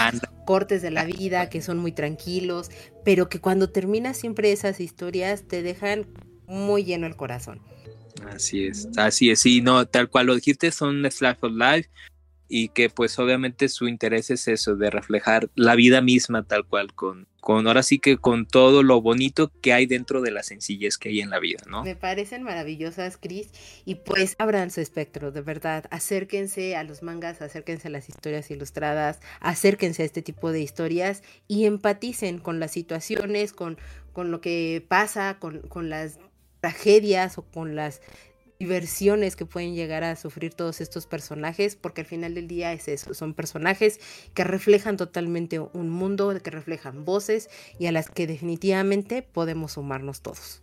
Sí, tal cual, ¿no? Creo que gracias, al contrario, gracias y realmente ahora sí que no les pasa nada, por ejemplo, a nuestros amigos, si les gusta mucho el shonen y que les das su, cosita porque se adentran al vele, no les va a pasar nada, no se les va a caer nada, sino que al contrario, son igual historias tan legítimas y tan reales, tal cual como el hecho de que exista Kimetsu no Yaiba, como el hecho de que exista este Goku, One Piece, este todos estos icónicos títulos pues también hay otros títulos que también pertenecen a, este, a esta gama que le llaman el Voice Love, que no solamente, que a la par de tratar historias de amor, pues tratan historias de la vida tal cual, ¿no? Que también hay historias de la vida misma que cuestionan formas de vivir. Por ejemplo, hay un, ahorita se me vino a la mente ya por último, hay un manga que se llama Aono Flag, que pues es un tal cual, es un coming age, es un slap of life, eh, tal cual, y en este sus protagonistas se encuentran en la preparatoria y pues se enfrentan a esta, a, esta gran aventura que es lo que significa el crecer y el configurarte una identidad, no solamente en el ámbito sexual o, de género, sino también el, en configurarte pues una percepción personal, una filosofía de vida y es un manga precioso porque también cuestión, ahora sí que pone lo real de las relaciones eh, con amigos los altibajos que hay dentro de las relaciones con amigos y también pues cuestiona este también roles, estereotipos y hasta el propio machismo y hasta la homofobia. Entonces es un manga precioso que la verdad yo se los recomiendo bastante, este, y es un shonen, o sea, fue publicado una revista shonen y que la verdad es un manga que a mí me dejó con, con el ojo cuadrado de lo completo que es y que pues también es una manera también de, entrar a la temática LGTB también por esas temáticas, ¿no? También muy bueno. Totalmente, y pues bueno, ahí tienen como un bonito bunch de recomendaciones, lo vamos a estar poniendo de todas maneras en nuestras redes sociales y pues platíquenos con cuál se animaron para ustedes leyeran y empatizaran totalmente con la temática de los mangas que son de la comunidad. Y pues así como les digo que nos lo dejen en sus comentarios, nosotros con mucho gusto los vamos a leer aquí en el programa. Y Cris, si me permites leer algunos comentarios y preguntas que nos mandaron nuestros escuchas. Y pues las preguntas, Por favor, me ayudas a responderlas también, ¿ok? Sí, claro que sí. El primer comentario nos lo dejó Heladito, que ya no alcanzó a entrar en el capítulo pasado Ela, pero aquí, por supuesto, está como siempre nosotros respondiendo todo. Ela nos comenta, no sé si alcancé para el capítulo del prisionero del cielo o si tal vez no va relacionado con el tema directamente, pero quisiera saber, si pudieran leer un último libro por el resto de su vida una y otra vez, ¿cuál sería? Ay Dios, ay Dios, yo creo que La Casa de los Espíritus de Isabel Allende. Mm, bueno, bueno. Yo me voy a quedar con Orgullo y Prejuicio de Jane Austen porque nunca me cansó de esa historia, nunca me he cansado ah. de ella. Yo tenía la misma tradición que tú, Cris, año con año lo leía, le daba una releída y demás, pero pues la adultez y la maestría y cosas así, pues ya no me permitió seguir con ello. Eventualmente la retomaré, pero siempre que puedo acercarme un poco a las páginas de, de Jane Austen, siempre lo voy a estar haciendo. Entonces creo que yo no me hartaría de estar leyendo mil veces Orgullo y Prejuicio. Muchas gracias, Ella, por tu pregunta. Yo soy lector nos dice, sin escuchar aún el capítulo de American Gods, asumo que les gusta y les cuento que el libro de Gaiman me parece una gran idea muy mal escrita. Y nos pone una carita con una sonrisa muy forzada. Algo parecido fue lo que tratamos en el capítulo de American Gods. La verdad es que es un libro complejo el que genera Neil Gaiman. Se nota un, un Neil Gaiman bastante inmaduro, llamémosle así, su, su, narrativa todavía. Sin embargo, sí, la idea es muy brillante y pues ojalá y si te animes ya a escuchar, eh, yo, eh, yo soy lector, que el, capítulo de American Gods y nos digas qué te pareció. Nos escribe también de, de libros música punk, que comenta, las recomendaciones que hicieron en Twitter de Claudia Piñeiro y de Brenda Navarro hablan sobre maternidades súper felices y nos pone una emoji de carita sonriendo, porque tuvimos ahora en mayo con nuestra querida amiga Ceci, pues el capítulo de, maternidad y ella nos compartía muchos, muchas recomendaciones sobre lectura y literatura y nos platicó un poco de su historia y demás, entonces entre ellos estaban este, este par de autoras que nos recomendó ella y qué bueno que te gustaron. Nuestra querida amiga Janet nos dice, qué bonito capítulo del prisionero del cielo, ya quiero leer la saga, ojalá pronto me dé el tiempo. No sabía lo que significaba el nombre del club de lectura con hoja y qué bonito es el significado. También les platico que ya estoy viendo el anime que recomendó David sobre los colores, la magia y el amor y nos pone una carita con sus ojitos en corazones. Está muy bonita. Muchas gracias, Jan. Y eh, pues para las personas que les interese la, literatura asiática y demás, acérquense al Club Conoja, sígalos en Instagram y ahí también pues van a conocer y aprender un poco más de estos autores asiáticos con la, la dueña de este club que es Brenda, a quien le mandamos un saludo muy grande. Facebook nos dice, Amé el capítulo del prisionero del cielo. Súper de acuerdo que esta historia puede ser una trilogía, pero tampoco es un mal libro. Y cómo se merita una relectura. Y nos pone una carita pensando.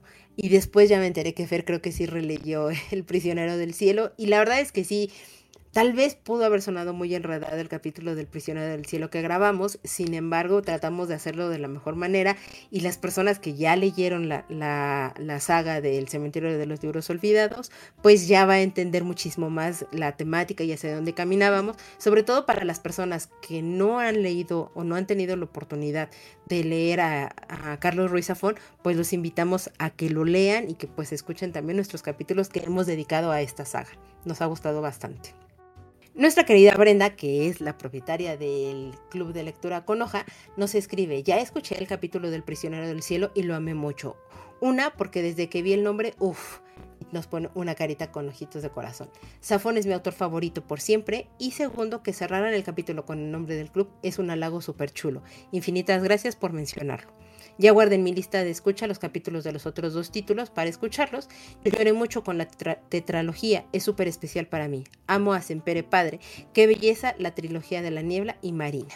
Y sí, efectivamente, el señor Safón tiene una forma muy peculiar de acercarte a sus historias. No sé si tú lo has llegado a leer, Chris. Si no, te invito a que leas a Carlos Ruiz Zafón. La verdad es que tiene una manera muy bella de acercarte a, la historia, de cómo envolverte en ella.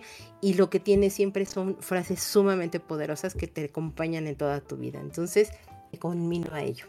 Claro que sí, muchas gracias. Y sí, me lo llevo de tarea porque eh, tengo un deber moral con Carlos Ruiz Zafón, eh, principalmente con su, con su principal trilogía, que me la han recomendado N cantidad de personas y yo creo que ya va siendo justo y necesario de conocer al autor, que lamentablemente pues hace poquito trascendió y que, y que pues creo que reitero, creo que mejor homenaje, pues no puedo dar más que leerle, ¿no? Sí, totalmente. Y yo también asumo que terminando la, la saga del cementerio de libros olvidados, posiblemente me vaya con Marina. Em, nuestro querido amigo Adam, capítulo a capítulo nos manda sus comentarios, nos dice, al tratarse de un libro que es parte de una saga, siento que el capítulo del prisionero del cielo fue un poco más confuso. Sin embargo, la premisa que dieron en un inicio me dio pie a entender su conversación. Me parece muy interesante el tema del manga LGBT en especial, viniendo de un país que aún es muy cerrado en ese aspecto. Así que aquí les mando mis preguntas. ¿Qué piensan de muchas historias actuales que usan elementos yuri o yaoi como parte de la trama sin que sea alrededor de ello? ¿Cómo ves eso, Chris? Pues eh, yo creo que sí hay como un poquito de, desconocimiento, creo, y eso también viene desde el plano también a nivel editorial, porque por ejemplo hay un título, ahorita contestando, espero que conteste la, la, la, te responda la pregunta. Hay un título eh, que se está vendiendo como BL, pero no es BL tal cual per se, ¿no? Este es un título que es un, es un slap of life de terror que en España lo titularon El día en que Hikaru, el verano en que, en que Hikaru murió, o, o, en, o aquí en, en, en eh, Panini Mananga ya lo trajo a México, que se llama Hikaru ga Shindanatsu, y este es un manga donde es, son dos adolescentes. Uno es Yoshiki Hikaru este Yoshiki es muy taciturno, pero tiene a su mejor amigo que es Hikaru, son super chompas. Pero Hikaru un buen día este, se va a una, ellos viven como en un pueblito en estas provincias de Japón y se va a la montaña, se pierde 10 días, pero regresa. Aparentemente ahí todo está muy bien. Pero Hika, este, un buen día que estaban pues saliendo de la escuela, se compraron unas paletas y se sentaron como una especie como de cajetito o banquita. Este, Yoshiki se le queda viendo a su amigo Hikaru, muy pensativo, le pregunta, tú no eres Hikaru, ¿verdad? Y hay un silencio muy incómodo y responde Hikaru, ah caray, es que yo pensé que había copiado Hikaru a la perfección. Entonces, oh sorpresa, este, el Hikaru que conoce Yoshiki ya no es Hikaru, sino es algo. Ah. Entonces es un manga muy interesante, es un manga de terror tal cual. Si hay una eh, relación entre eh, los personajes, pero no es un BL tal cual. Eh, obviamente la historia va por otro lado, pero no sé por qué la, la, propia editorial lo está manejando como un BL y lo quiere manejar como un BL, cuando pues obviamente la historia va dirigida hacia otra, hacia otra dirección, ¿verdad? Y yo siento que sí necesita más como necesitan realmente como eh, vaya, este, promocionarse las historias que realmente pertenecen al colectivo LGTB tal cual per se por sus historias tal cual y por su mensaje, de verdad, pero siento que a veces eh, siento como que se utiliza más a veces en algunas ocasiones, no siempre, pero como un argot como de mercadotecnia, ¿no? Y yo digo, no, por ahí no va la cosa. Le digo, por ahí, por ahí no es, pero... Eh, eso es Exacto, es que justo es un poco, incluso, bueno, ahorita eh, también lo comenta un poco más eh, Adam, ahorita se los continúo leyendo, pero yo también lo veo más así, que es una temática más mercadológica y, e incluso me atrevería a decir que es parte del propio desconocimiento de los editores o de las personas que llevan la parte de marketing entiendo, entiendo perfectamente, o sea, ya me tocó estar de ese lado y, no te da la vida para enterarte, leer todo el contenido que, va a salir, todas las novedades, pues no, no te da la vida. Pero investigar un poquito más, rascarle, eh, la verdad es que ahorita ya es muy sencillo encontrar eh, más referencias de los propios títulos y, todo, y sobre todo si son como importaciones, ¿no? Que vienen de, de otros países pues alguien más ya escribió sobre ellos y enterarte de qué es de lo que trata, pues eso te ayuda más y por supuesto te ayuda a ti como empresa eh, o como editorial a tener esta credibilidad de decir, ah, mira, sí saben identificar que esto es un shonen, que esto es un yaoi, que esto es un, un shoyo, o sea, eh, ayuda mucho de verdad a las personas para uno, los que ya llevamos pues algunos añitos ahí leyendo manga, pero también ayuda mucho a que las nuevas generaciones entiendan y no tengan como este falso entendido, ¿no? De hacia dónde caminan las cosas, eh, porque bueno, te, continúo leyendo el mensaje de Adam que dice, a veces hasta se usa el término Yuri bait, como los clickbaits, ¿no? Para causar cierto morbo, como en la nueva serie de Gundam o Licorice Recoil, ¿Creen que sea más una, un fanservice para vender en lugar de, explorarlo? Y yo digo sí, totalmente. O sea, me suena eso.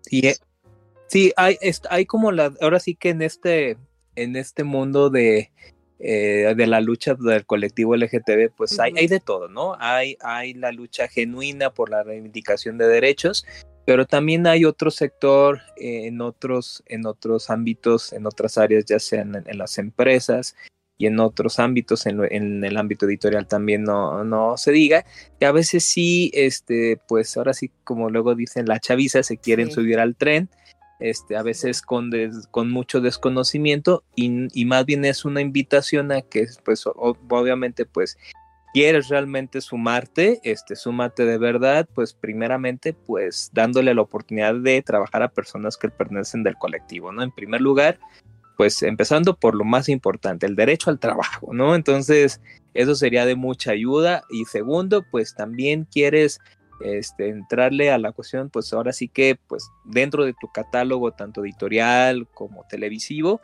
pues realmente incluye este, series, programas que sean producidos y generados por, para y desde la comunidad, ¿no? Por ejemplo, la serie de Pose, no sé si la has visto. Mm, creo que no. Es muy, muy buena. Es muy buena serie. De hecho, hay un documental en Netflix. Les hago la invitación a que lo, a que lo vean. Eh, a raíz de la serie de Pose. Eh, Pose es una serie ubicada en los ochentas. Es muy buena que habla sobre la comunidad trans, este, pero desde estas comunidades en el gueto, este, Nueva York, de estas, tiene un nombre en específico, ahorita no lo recuerdo, pero eran estas, estos salones de baile urbano que se generaban, que de hecho cabe mencionar que Madonna se ahí, de ahí se llevó muchos bailarines cuando eh, el eh, icónico Vogue, la canción de Vogue, no sé si la recuerdas, de ahí se lleva de las calles tal cual, se lleva muchos bailarines y se generan esos movimientos con las manos que ella hace muy representativo en aquella época en los noventas. De ahí salió precisamente, de ahí surgió este, este movimiento musical y, de baile tal cual. Y, y Post precisamente refleja ese momento, ese momento en la historia de la música y del baile. Y fue escrito todo el equipo de producción, tanto directores, directoras este, y guionistas, son, pertenecen a, la comunidad trans. Y yo digo, bien.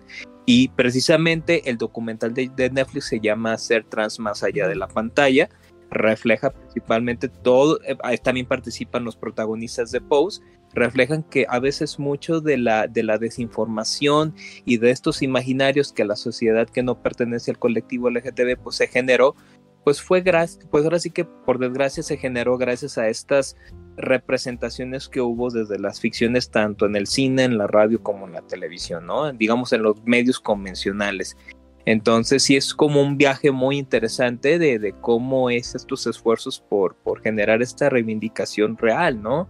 Y, también es una invitación pues a, todos los medios y a todas las empresas de que pues realmente se quieran sumar, pues, pues súmense bien, vamos a sumarnos bien y súmense bien a desde esta, pues desde estas luchas generando pues mejores condiciones salariales laborales y pues también generando pues productos este, que sean, pues, que sean realmente reflejen de una manera empática y amorosa como Gestopper, que es una carta de amor a la comunidad, no sé si la has visto. Sí, sí, sí, sí, sí, sí, totalmente. Totalmente. Y esta serie que dices de Pose, ya me la habían recomendado, la tengo de hecho ahí en mi lista, sí sé cuál es. O sea, no la he visto, pero la tengo ahí en esto, ya sabes, la, lista interminable de cosas por ver, cosas por leer. Sí. Sí, lo que nos falta es esto, tiempo pero la tengo y, sobre todo eh, e, es este reflejo, por lo menos lo que yo veo, eh, y, reitero, ¿no? Lo que decía en mi, en mi respuesta a, la pregunta de Adam, se nota cuando algo está producido con conocimiento y cuando algo es solamente, y lo dijiste atinadamente, ¿no? Por subirse en el tren. Y muchas veces cuando de nuevo si tú no conoces sobre el tema, creo que no sucede absolutamente nada si, si uno dice no lo sé, porque por el contrario, para mí es, más como tener pues justo los pantalones para decir, wow, es una persona que reconoce el desconocimiento, pero que tiene la apertura de decir, puedo aprender, quiero aprender, ¿no? Y, y, entonces te acercas con las personas que, que, saben, que conocen, que lo han vivido o lo han experimentado y eso, todo eso se ve reflejado en el producto final que, entregues, ¿no? Un libro, una película, una serie, qué sé yo.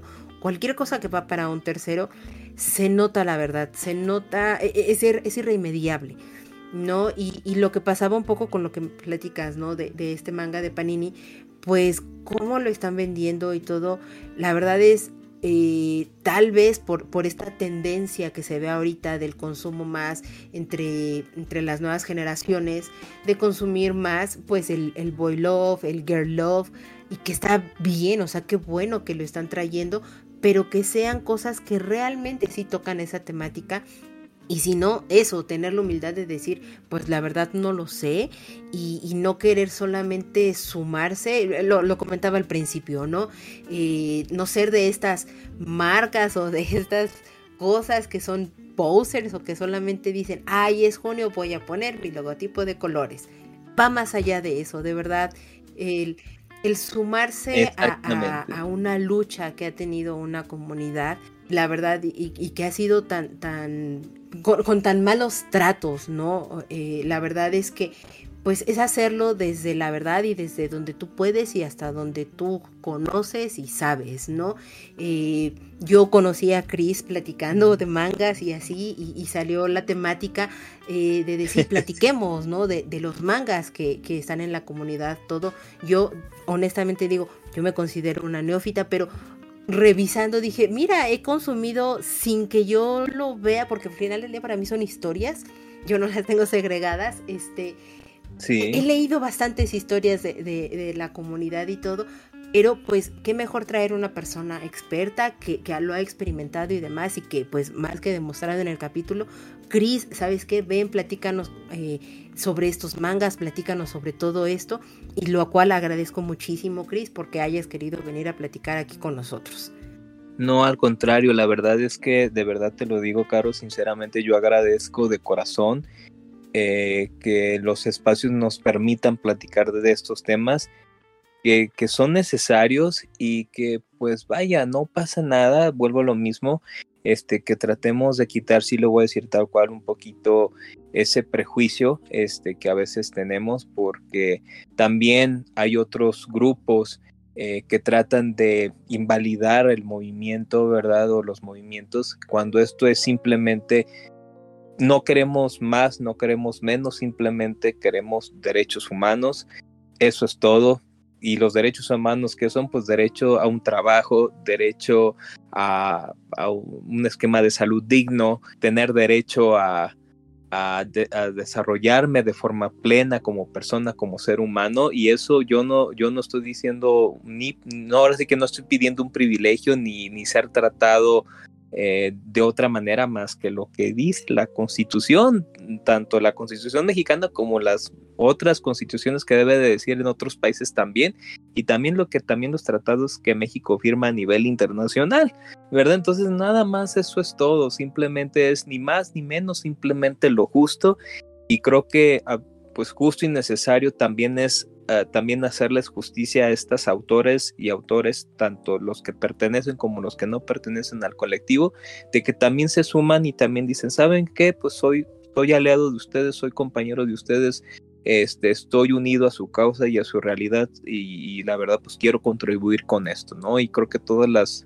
contribuciones todo lo que se haga desde el amor, desde la empatía, como lo hemos platicado a lo largo de este programa, pues suma y suma mucho y suma para bien. Correcto, Cris. Y pues por favor, dinos tus generales, dónde te encuentran, tus redes sociales, no sé, todo, ahorita es el momento para que la gente tome nota. Gracias. No, pues ahora sí que si todo gusto lo recibimos en su casa, eh, que lo recibimos con libros, mangas y corazón abiertos, tal cual. Este, pueden ubicar a un servidor en Cloud Place, así tal cual, arroba Cloud Place. Bueno, se escribe C-L-O-W P-L-A-C-E, es Clow Place, el lugar de Clow. Y sí, tal cual este, el, el, el, nombre se obedece al mago Clow de, de, Sakura Card Captor. Uno de mis personajes favoritos es el mago Clow. Entonces, este, por ahí es tal cual es el, es el nombre. Ahí me pueden ubicar tanto en Instagram, Twitter y en el canal de YouTube, que eh, el mes pasado cumplimos 10 años de estar en, dando lata en YouTube. Maravilla y felicidades. Eh, ¿Se dice fácil? No es tan fácil en la realidad, ¿eh? No, no, no es tan fácil. Pero ahí estamos dando lata y pues obviamente pues ahora sí que si les agrada pues un poquito el contenido manga, sí nos eh, tratamos de focalizar un poquito más en dar pues visibilidad a los mangas del colectivo LGTB y sobre todo pues estos mangas que, o estas historias que, que, que su intención es generar pues, pues un granito de arena, ¿verdad? Para que nuestros entornos sean mejores. ¿verdad? Pues obviamente, pues ahí los van a encontrar en su canal. También hay otra, eh, me ubican como, bueno, tal cual el Logan del canal se llama Mangas y Libros de Señoras, porque a su servidor también lo ubican otro segmento poblacional. Les digo, ahora sí que tengo a los hijos, pero tengo a las mamás. Está eh, bien. hay una autora que, eh, tengo a una autora que pues la, la traigo mucho a, siempre la, la, la, pues, la recomiendo. Es muy temporal, muy de su época, que es Caridad Bravo Adams. Mm. mi abuelita era muy muy fan este, de su obra. Este, si tú, si ustedes ubican novelas como Corazón Salvaje, este, Cañaveral de Pasiones, pues ella es la autora original, es de Villahermosa, Tabasco. Y ella trabajó muchos años con don Ernesto Alonso, el papá de las telenovelas. entonces, telenovela junto con Fernanda Villeri, entonces también me ubican como el de los libros de el, el, otaku que recomienda los libros de caridad, pero los recomiendo eh, porque principalmente pues otra persona principal en mi vida y que me dio mucho amor, eh, pues fue mi, fue mi abuela paterna, ¿no? Y que ella fue muy fan de los libros de caridad, entonces, de hecho, mi canal subsiste gracias a Caridad Bravo Adams, porque son los libros pues que me, que me da mucho gusto ver que por ejemplo me escriben que de Brasil, que de Argentina, que de Uruguay, que pues recuerdan a Caridad, recuerdan sus historias, porque pues mi carito sufrió de mucha de mucha de la discriminación del gremio literario medio ranción de la época por considerarla cursi y por, por, considerarla pues del siglo XVIII pero pues que lo único que ella quería pues era simplemente contar historias y hacer a la gente feliz. Y yo digo pues bajo esas premisas pues qué, qué, qué bonito, ¿no? Y bueno, refieren actores, actrices que tuvieron contacto con Caridad, pues que, que era una persona buena, bondadosa y humana, ¿no? Entonces, pues digo, pues ¿por qué no darle su merecido homenaje y por qué no recordarla como se merece, ¿no? Obviamente, pues entiendo que sus libros ya son muy en desuso, ya no son aplicables para nuestras nuevas formas de querer y amar y nuestras interacciones interpersonales.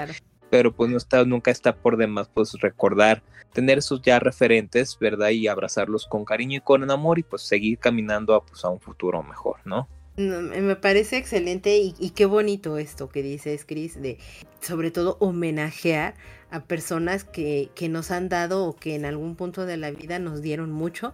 Y si eso es relevante para ti, entonces para alguien más también puede ser relevante y que lo quieras compartir, eso me parece siempre muy, muy maravilloso, muy agradecido, porque no cualquiera eh, comparte las cosas entonces, Cris, de verdad, muchas gracias por venir a grabar aquí conmigo. Muchas, muchas gracias, este, de verdad, por tener siempre como la apertura y, toda esta buena vibra que siempre reflejas por querer acercar un tema y, hacer que las demás personas se sumen al movimiento, que se sumen a, su causa y que lo hagan desde la perspectiva de la empatía y el amor. Entonces, de verdad. Muchas gracias. Al contrario, mil gracias, de verdad. No, muchas gracias. Y este es tu programa, estás invitadísimo a regresar cuando tú gustes. Si quieres tocar más temas de mangas, de hablar de algo en particular, ya sabes, Cris, este es tu, tu programa y eres más que bien recibido para venir a platicar aquí a tipos móviles.